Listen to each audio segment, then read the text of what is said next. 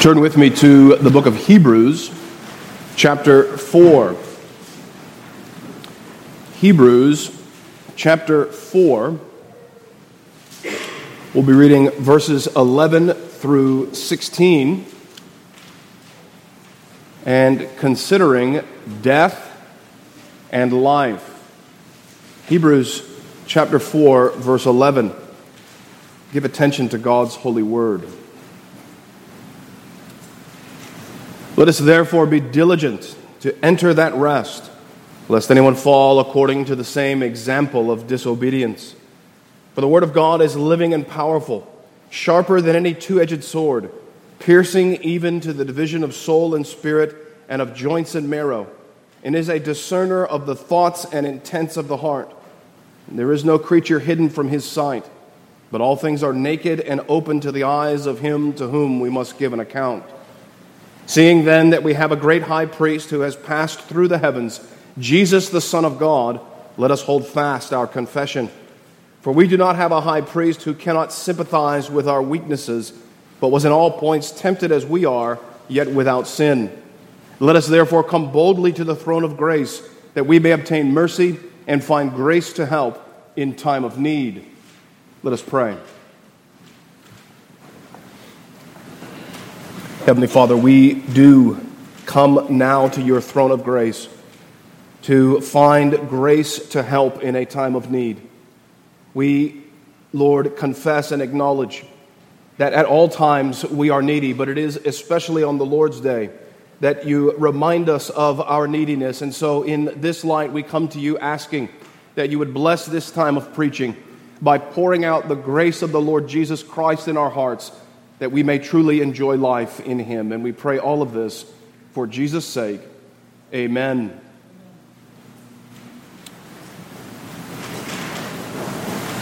The great reality of existence is that God is. The undeniable fact of all reality is that the living God is. This is the name that he gave to Moses in the book of Exodus when Moses was standing at the burning bush. The Lord said to Moses, I am what I am.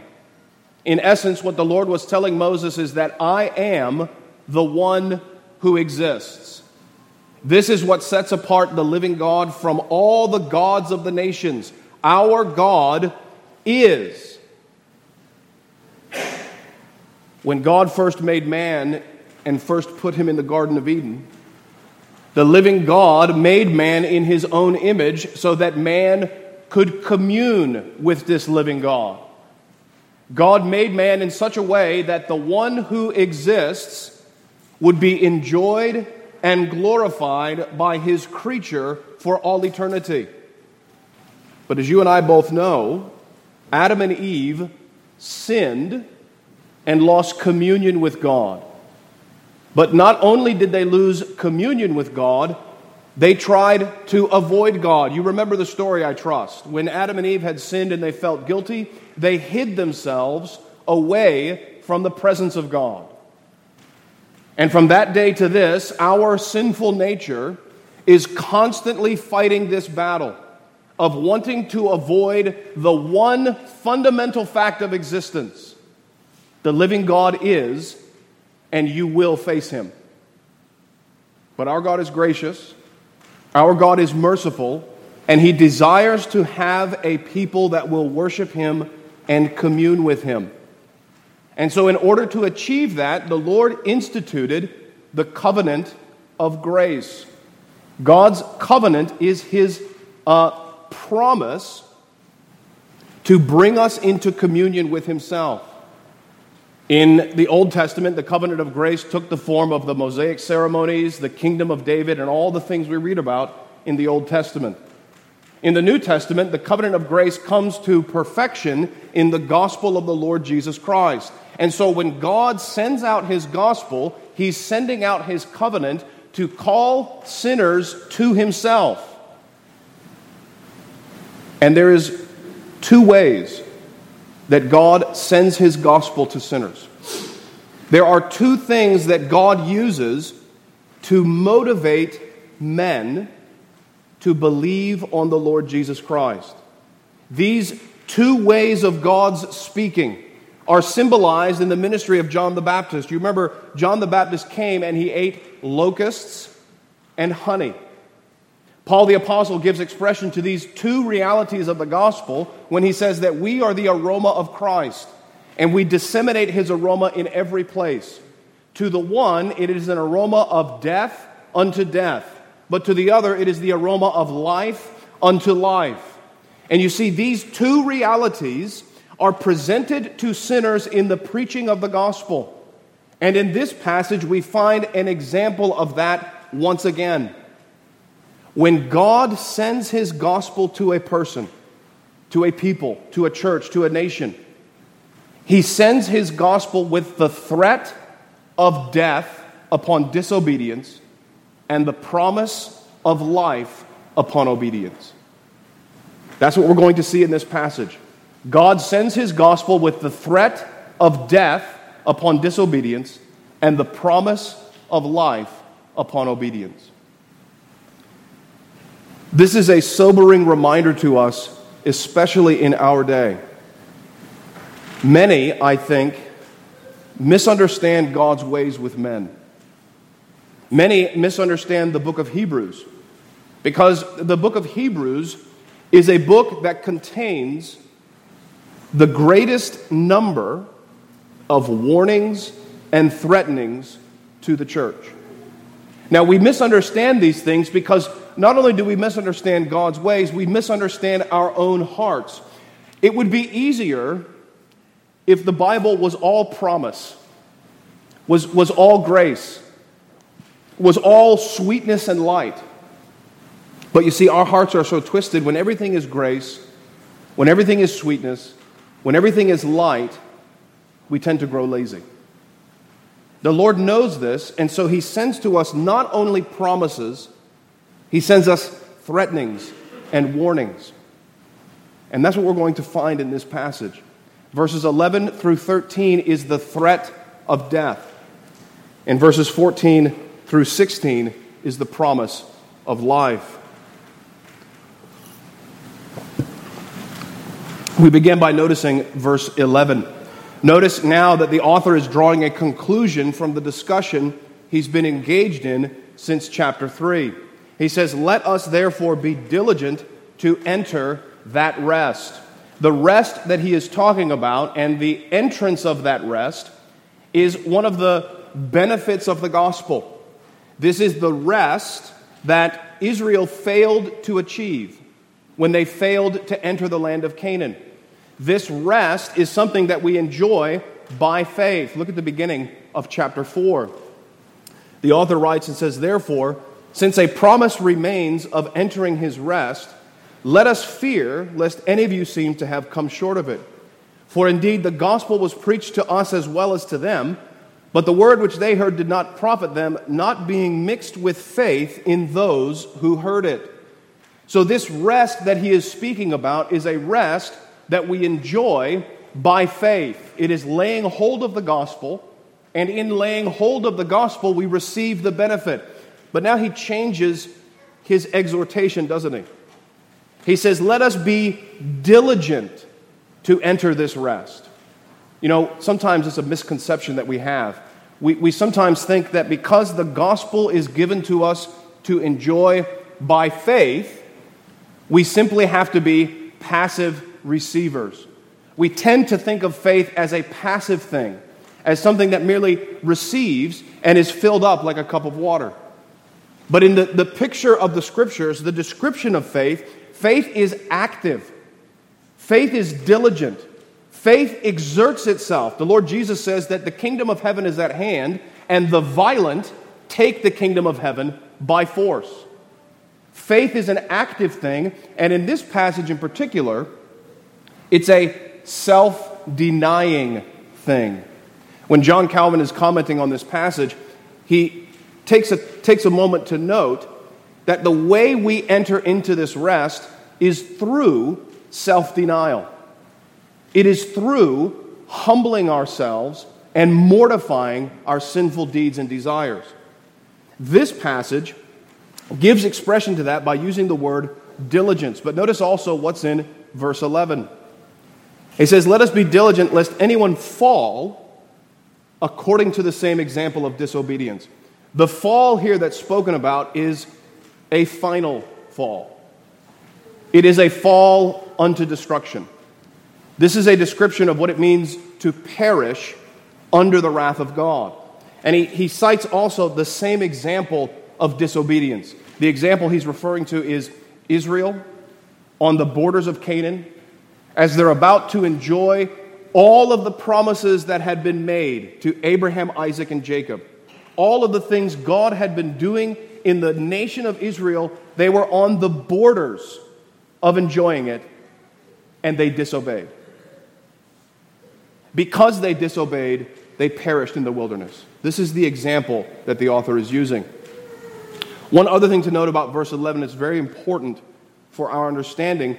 Notice that he calls their failure disobedience. Now, we just read in chapter 4, verses 1 through 3, they did not enter because of unbelief. Now he changes his language. He's talking about the same thing, and he says that was disobedience. To fail to believe the gospel is disobedience of the highest order. To fail to embrace God's promises by faith is to disobey and is therefore a sin. Paul the Apostle says in Acts chapter 17, when he's preaching in the city of Athens at Mars Hill, he says that God commands all men everywhere to repent. God commands all men to believe the gospel. Now, this is for two reasons. One, from the authority of God Himself. Whenever God says something, He says it with absolute authority. Whenever God speaks, He speaks as the one true and living God. He is the one that exists. And because of that, His word is law. To reject His word is to disobey God. But more precisely, and to help your understanding of this, this kind of disobedience, this unbelief, is a violation of the first commandment. You remember what the first commandment is Thou shalt have no other gods before me. When the commandments prohibit something, false gods, they are also commanding the contrary virtue. So if the law says, have no false gods, it implies embrace the one true and living God. Take Jehovah as your God. Now, what does it mean to have something as your God? What does it mean to uh, honor, adore, and worship something as your deity? Well, at a basic level, it means to believe Him.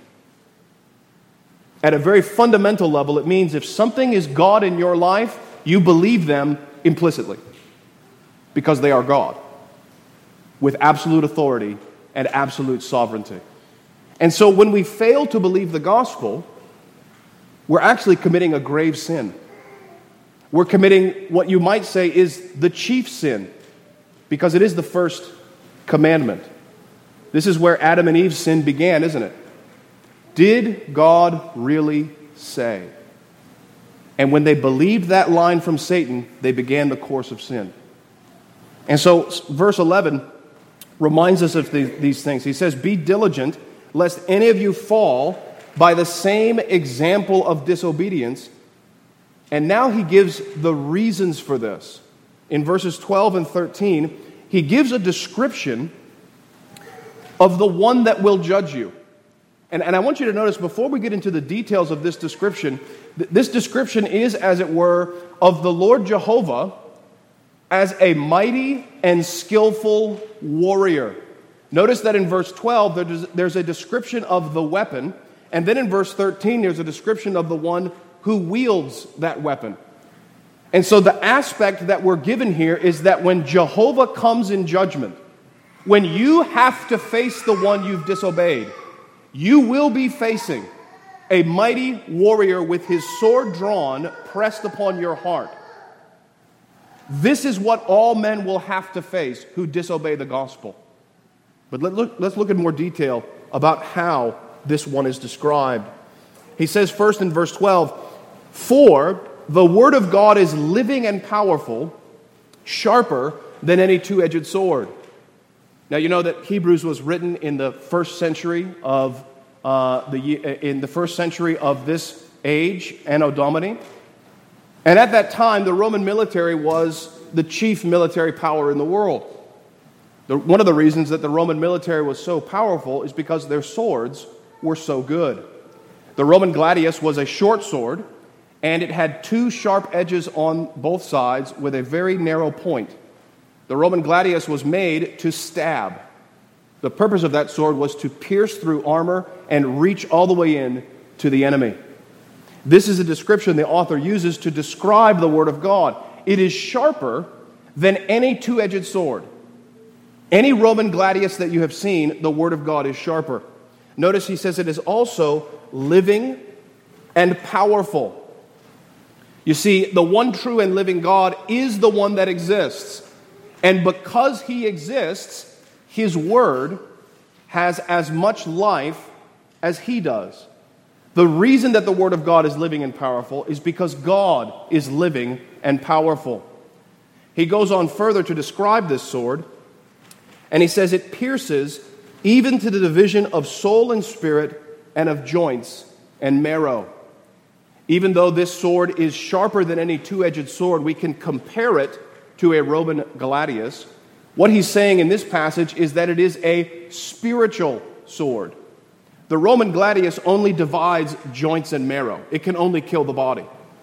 But the Word of God, this spiritual sword, can kill the body and it can kill the soul. God's Word is that powerful and that penetrating. It reaches all the way into the soul and takes life away. When you separate the bone from the marrow, that bone is dead. When you separate the soul from the spirit, that soul is dead. That's what's being described here, is the way that the Word of God kills those who are disobedient, those who fail to believe the gospel. There's one last description in verse 12 that we need to pay attention to. And this is where the author, he's moving out of the realm of metaphor and he's coming right down to the actual way that the Word of God shows itself, the way that the Word of God penetrates. He says it, it divides joints and marrow and is a discerner of the thoughts and intents of the heart. You see, the unique power of the Word of God is that same kind of power that the Lord Jesus displayed in the Gospels. You know, all these episodes where Christ is talking to the Pharisees. For instance, when the sinful woman comes to wash Jesus' feet with her tears and her hair. He's in the house of Simon the Pharisee.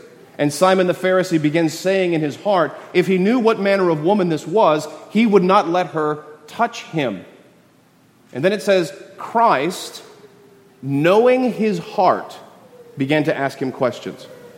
Christ is the heart searcher. And now the Word of God is described as the one that searches the heart and it searches our inmost heart. You know, the scriptures in the Christian life contain many duties. There's many things we are to do as Christians. We are to study the scriptures diligently. We are to pray in season and out of season. We are to uh, attend worship and to receive the sacraments. We are to, as our dear brother and sister vowed, submit to the government and discipline of the church. We are to commit to living a Christian life. But you see, with all of these duties, there is also required the right motivation. There is also required the right kind of heart in engaging in all of these duties. Turn with me briefly to Psalm 50.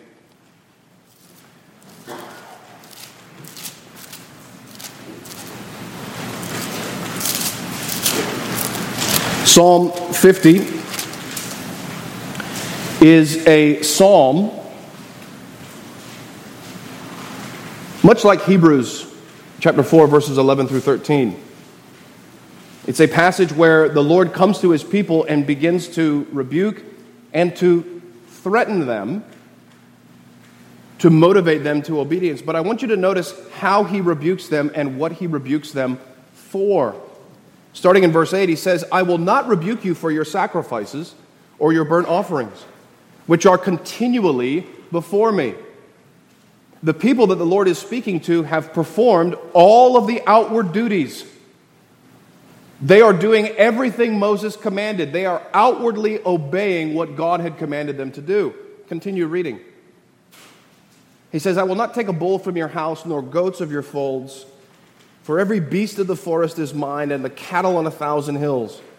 I know all the birds of the mountains, and the wild beasts of the field are mine. If I were hungry, I would not tell you. For the world is mine and all its fullness. Will I eat the flesh of bulls, or drink the blood of goats? Notice what the Lord is saying here. You've given me all these outward sacrifices.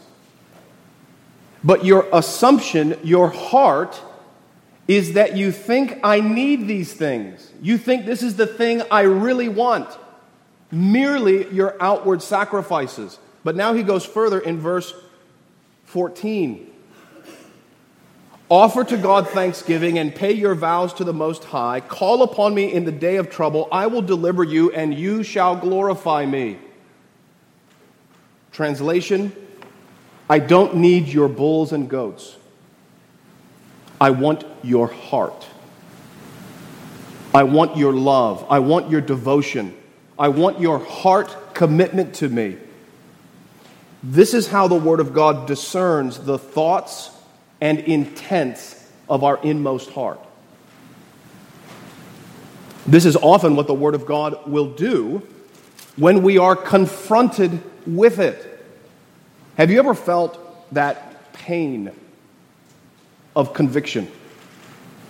Have you ever felt that, that uh, little bit of fear and terror when the Word of God begins to expose you a little bit? When, when the Word of God says things like it does in Psalm 50 Call upon me, and I will deliver you. Have you ever felt that maybe you're in a bad spot in your life and, and you've indulged in complaining and grumbling about things, and, and you begin to fall into the cycle of complaining and grumbling, and you begin to ask yourself, why are things the way that they are? Then the Lord's word reminds us call upon me. Have you called upon the Lord? Have you prayed to God day and night? Have you prayed with a right motive? James speaks in chapter 4 of his letter. You uh, go to James chapter 4, the next book over. James chapter 4, verse 1, he says, Where do wars and fights come from among you? Do they not come from your desires for pleasure that war in your members? You lust and do not have, you murder and covet and cannot obtain, you fight and war, yet you do not have because you do not ask. But James goes further. You ask and do not receive because you ask amiss that you may spend it on your pleasures. You see how the, the word discerns the thoughts and intents of the heart. Prayer is good, but for prayer to be acceptable, it must be done with the right motivation. It must be done with the right intent. Returning to Hebrews chapter 4, this example of prayer can be applied to any of the other duties that you do as a Christian. The way that you read your scriptures. Do you do it so that your head can get large? Do you do it so that you can boast to your friends and elders? When you serve one another in the church, do you do it so as to receive applause? These are all wrong motivations. These are all wrong intents, and the Word of God searches us out. The author of Hebrews goes further, though. It's not just the Word of God, it's God Himself. Verse 13. And there is no creature hidden from his sight, but all things are naked and open to the eyes of him with whom, uh, uh, to whom we must give an account. Notice that the description goes even further. The, the, the warrior and his weapon, we've seen how the weapon discerns the thoughts and intents of the heart, that the sword seems to penetrate right to our inmost soul, but there is somebody who wields the sword who knows everything about you. Not just the one thing that he convicts you about, not just the one thing you're worried about. He knows everything. There is nothing hidden from his sight, but all things are naked and exposed to him. This is based on God's infinite knowledge. You see, God is not only the true and living God who exists, but being God, He has knowledge of everything your inmost thoughts and desires, your plans for Sunday afternoon, all the things that are going on in your head right now. God knows all of these things. And this is why, when the Word of God comes to us, it seems to always, when God is wielding His sword in our hearts, it always seems to hit right on the mark, doesn't it? You ever been sitting under a sermon and you're hearing the preacher, and you may be sitting there thinking, wow, was he following me this week? How does he know what's going on in my life? I can assure you, the preacher doesn't know. The God who wields the word of the preacher knows. And that's why the sword is cutting you right there. Because this God knows everything. Now, today, as the author says in the book of Hebrews, today, if you will hear his voice, at this time, the Lord does this work to drive you to salvation. Remember how this section began. Let us therefore be diligent to enter that rest lest we fall by the same example of disobedience. And then he gives this description of God the warrior with the weapon. The reason we have this description is to goad us to lay hold of salvation.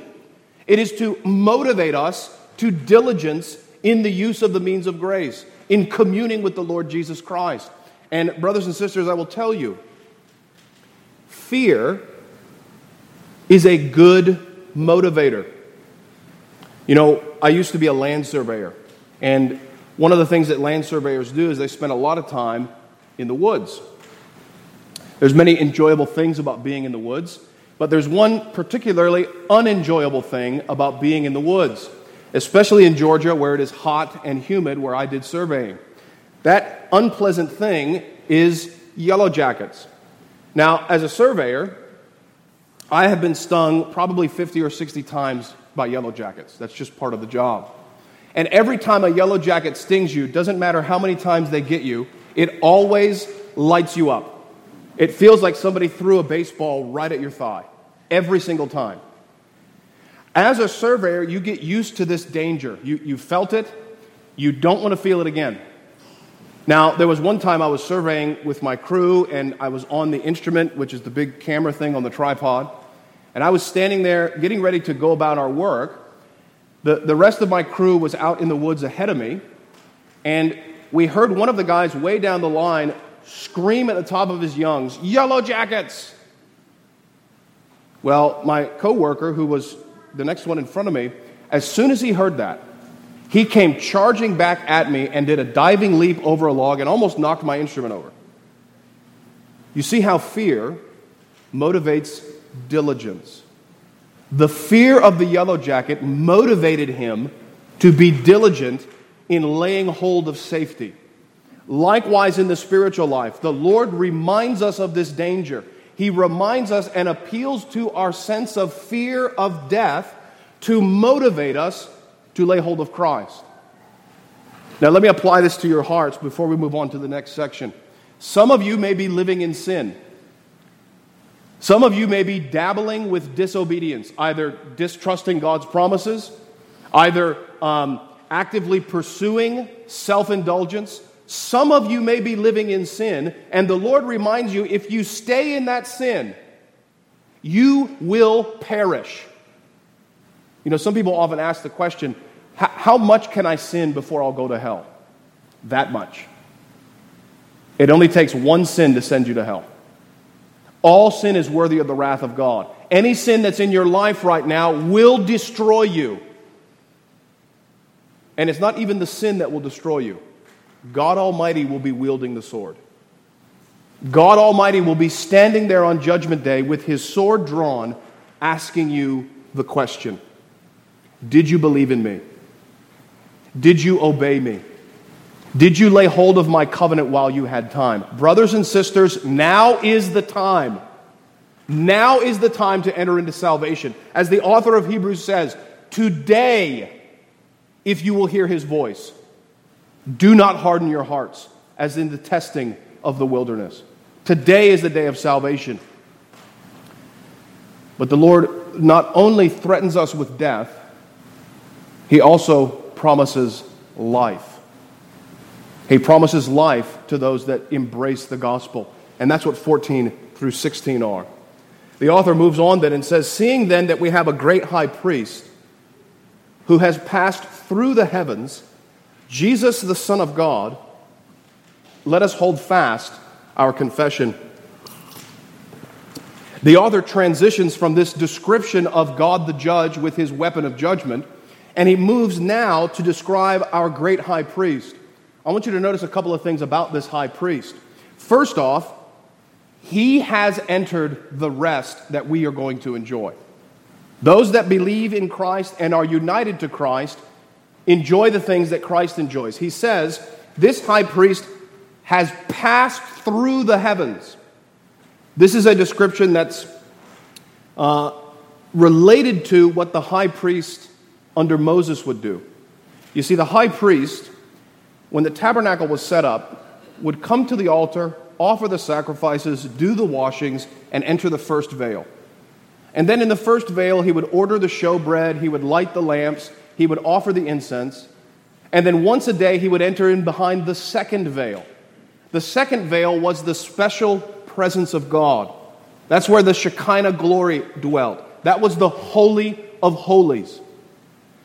The tabernacle is a pattern taken from heaven. The Lord told Moses, See that you make the tabernacle according to the pattern that I showed you. So, as the high priest is moving through the veils of the tabernacle, it is a ceremonial and symbolic picture of entering God's heavenly presence. Christ has entered the reality. Christ has passed through all of the heavenly veils, and now he is in the presence of God. He is enjoying God's eternal rest. He is enjoying all of the blessedness that the gospel promises to you. And this is your high priest. This is the one who's offered to you for your salvation. Look also what he says. He not only has passed through the heavens, he is the Son of God. Now, the Son of God is important, this description of Christ, because we have to deal with the true and living God we have to face the Holy One, whose righteousness and holiness is infinite and eternal. You see, the reason your sins deserve death and hell is because of the one you have sinned against. You see, if I speak a little bit rudely to my wife, that's worthy of some judgment. If I speak a little bit rudely to my mother, that's worthy of more judgment. If I speak rudely to the Queen of England, that is worthy of even more judgment. That could be considered treason, depending on the context. So you see, the one that you sin against increases your guilt. The Almighty God is the one that you have sinned against. Therefore, your atonement, the only way to be forgiven of that sin, is if you have a divine atonement. Jesus, the Son of God, is that divine atonement. You see, his blood is able to cleanse you of your sin because he's not merely a man, he is also the Son of God Almighty. His righteousness is equal to the Father's righteousness, and by faith, that righteousness becomes yours, and your sins are wiped away. Jesus, the Son of God, has passed through the heavens, and then the author says, Let us hold fast our confession. You know, uh, not only was I a land surveyor, I also used to work at a summer camp. And one of my duties at that summer camp was setting up the ropes course. We had a high ropes course. And at the end of the ropes course, there was this great big zip line. A, you started on a platform about 80 feet up in a tree. And after all the campers would go through the ropes course, then the, the counselors and the staff would have to get out of the ropes course. And at the end of a long day, I could have taken the zip line, but that would have involved all kinds of other things to get me off the zip line, what I would normally do is rappel out of that platform.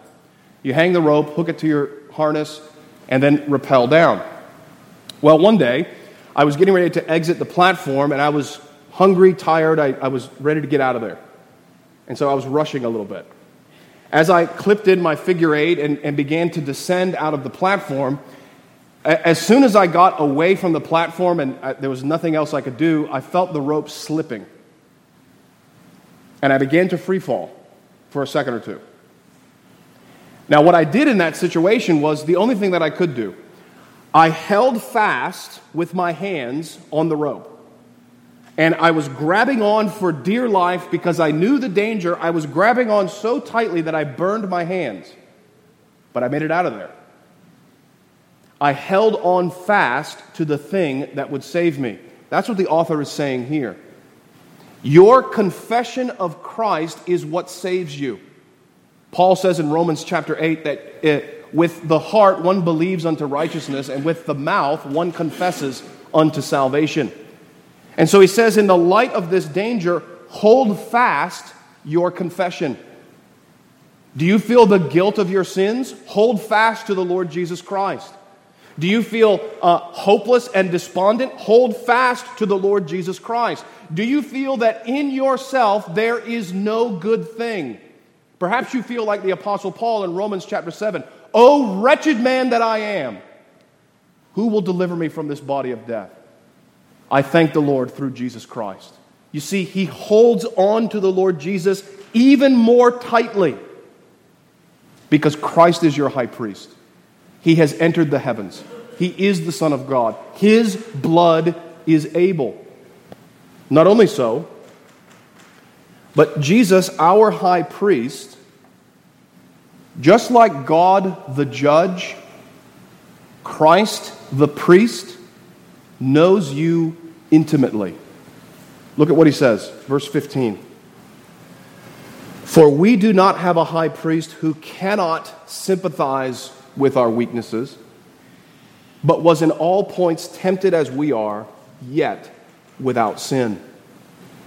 You see, in the threat of death, part of the motivation is that God is holy and righteous, and he knows everything about you. But now, in the promise of life, Jesus is your high priest, his blood is valuable, and he knows everything that you're going through. He has been tempted in every way that you are tempted. He knows everything about your life. And he has not only he not only knows it as God, he has experienced it as a fellow man. That's what it means when it says to sympathize with our weaknesses. Any temptation that you can think of you're going through right now, Christ endured it. Christ knows the danger of sin. Christ knows the power of sin. In fact, Christ knows the power of sin to such a degree that when he was in the Garden of Gethsemane, on the eve of the crucifixion, he was tempted to disobey his father. Father, not my will, but yours be done. If it is possible, let this cup pass from me. And Christ was feeling the temptation to such a degree that he sweat great drops of blood. That's temptation. That's experiencing the power of sin. And so Christ knows what you're being tempted with. Christ sympathizes with you as your high priest. Therefore, lay hold of him. Not only was he tempted, just as we are, he is without sin. Now, we need to just observe one important piece of our Lord Jesus Christ here. This verse and other verses that speak about the temptation of Christ often get things confused. When we speak of temptation, we, we sometimes think temptation is a thing outside of us that leads us to sin. We sometimes think that the uh, bag of money left in the airport, that's what's tempting me to be a thief. We sometimes think that the images on the computer, those are what's tempting me to violate the seventh commandment. We think things outside of us are what tempt us. That's not the case. James tells us in chapter 1 of his letter each man is tempted when he's drawn away by his own desires and enticed. And when desire has conceived, it gives birth to sin, and sin, when it is full grown, brings forth death. That's how temptation works in you and I. See, the reason the bag of money is tempting is because our heart wants to be a thief. The reason that the images on the screen are tempting is because we want to violate the seventh commandment. The, the reason that uh, all of these things tempt us is because our hearts want to be tempted. They want to sin. But the Lord Jesus Christ is without sin. So, in the case of the Lord Jesus, there were outward things that Satan used to tempt him, but his heart gave no consent. His heart was never drawn away from it. And it was because of this dynamic, the outward temptation, Satan, the, uh, the world, the, the disciples all around him, everybody tempting him from outside, his heart was never moved. That's why he's without sin. And that's why ultimately he shed his blood resisting sin. When we speak of the Lord Jesus Christ and his temptations, there's that very important difference. Think about it like this the world tempts you. And the way that it tempts you is by sending a message sin. It will feel good. And as that message comes to you, your heart is like an echo chamber for that temptation. Your heart echoes what the world is saying. The Lord Jesus Christ's heart had no space to echo the temptation of the world because it was filled with the love of his Father. So when the world sent its message to Christ, it hit a brick wall and fell to the ground. There was nothing that could move him. So he was tempted at all points as we are, yet he was without sin. The second thing to keep in mind about the Lord Jesus Christ as the Son of God, it is not that Jesus didn't ever sin. That is true. But Christ's righteousness goes even further.